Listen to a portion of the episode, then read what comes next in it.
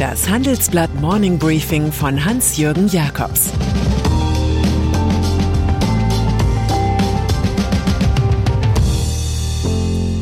Guten Morgen allerseits.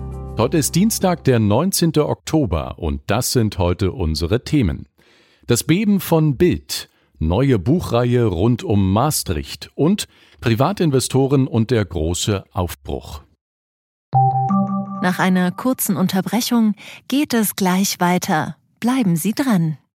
Wenn ich am Freitag Feierabend mache, freue ich mich auf richtig viel Lesezeit am Wochenende. Wenn es Ihnen vielleicht genauso geht, haben wir jetzt genau das Richtige für Sie. Das neue Handelsblatt Wochenende.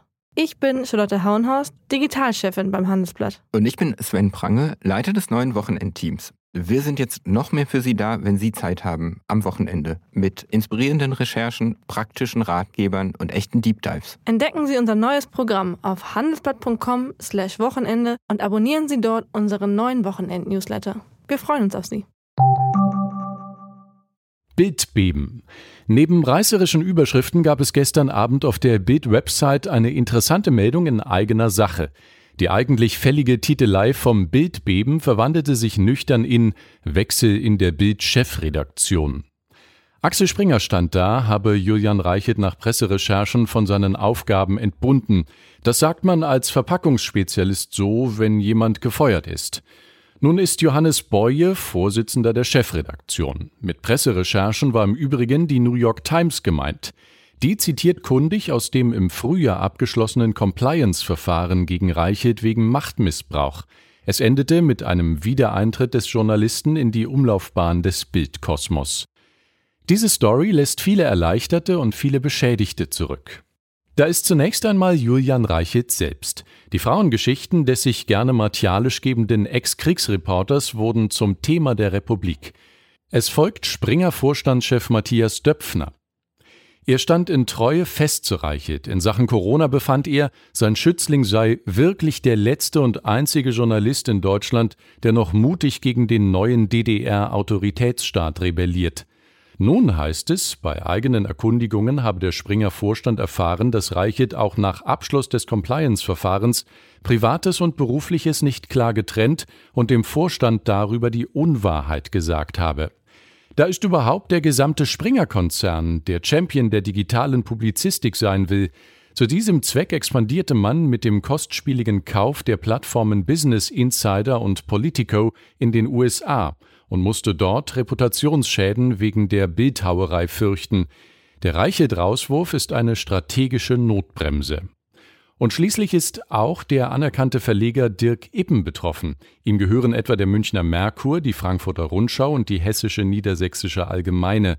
Der 81-Jährige hatte kurz vor der geplanten Veröffentlichung am vergangenen Sonntag eine reiche Enthüllungsstory seines Investigativteams gestoppt, mit Rücksicht auf die ökonomische Konkurrenz zu Springer. Agatha Christie hat Journalisten nie gemocht und sie in ihren Büchern alle sterben lassen. William Faulkner aber war schlauer.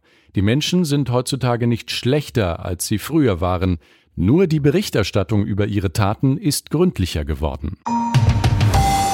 Eurozone. Wann immer die Rede auf eine Weichwährung Euro kam, traten die Maastricht-Kriterien wie stramme Zinssoldaten der Stabilität in die Debatte ein. Nur 3% Neuverschuldung sowie maximal 60% Schulden des Bruttoinlandsprodukts waren die Verheißungen. Das hat in den meisten Ländern der Eurozone wenig mit der Realität zu tun. Die Verschuldung liegt im Schnitt bei 100 Prozent.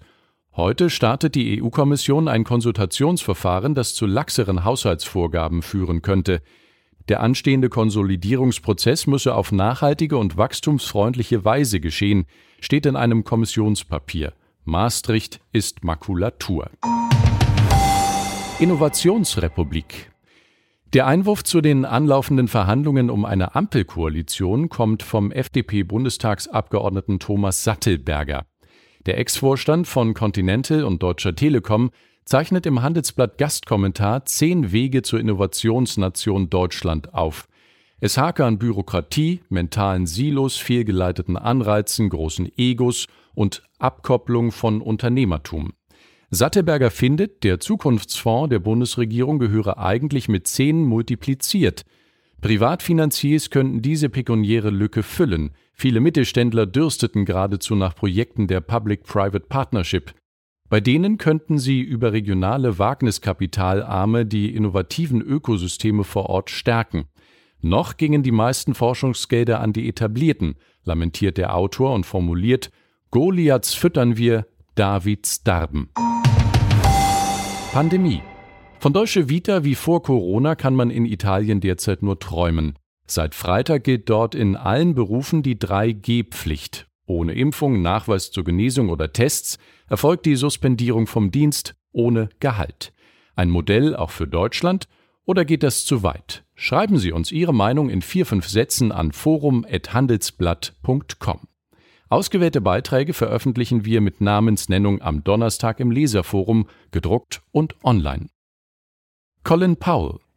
Es war eine dieser Tellerwäscher-Karrieren, wie sie Amerikaner lieben. Aufgewachsen in der New Yorker South Bronx als Sohn jamaikanischer Einwanderer, dann Soldat in Vietnam mit folgender Militärkarriere. Dieser unaufhaltsame Colin Powell wurde 1987 erster schwarzer nationaler Sicherheitsberater, zwei Jahre später erster schwarzer Generalstabschef der US-Streitkräfte. 2001 berief ihn George W. Bush dann schließlich zum ersten schwarzen Außenminister der USA. Doch seine falschen Aussagen zum Irak vor aller Welt, die zur Invasion vieler Westarmeen führte, sorgten für dunkle Flecken auf seinem guten Image.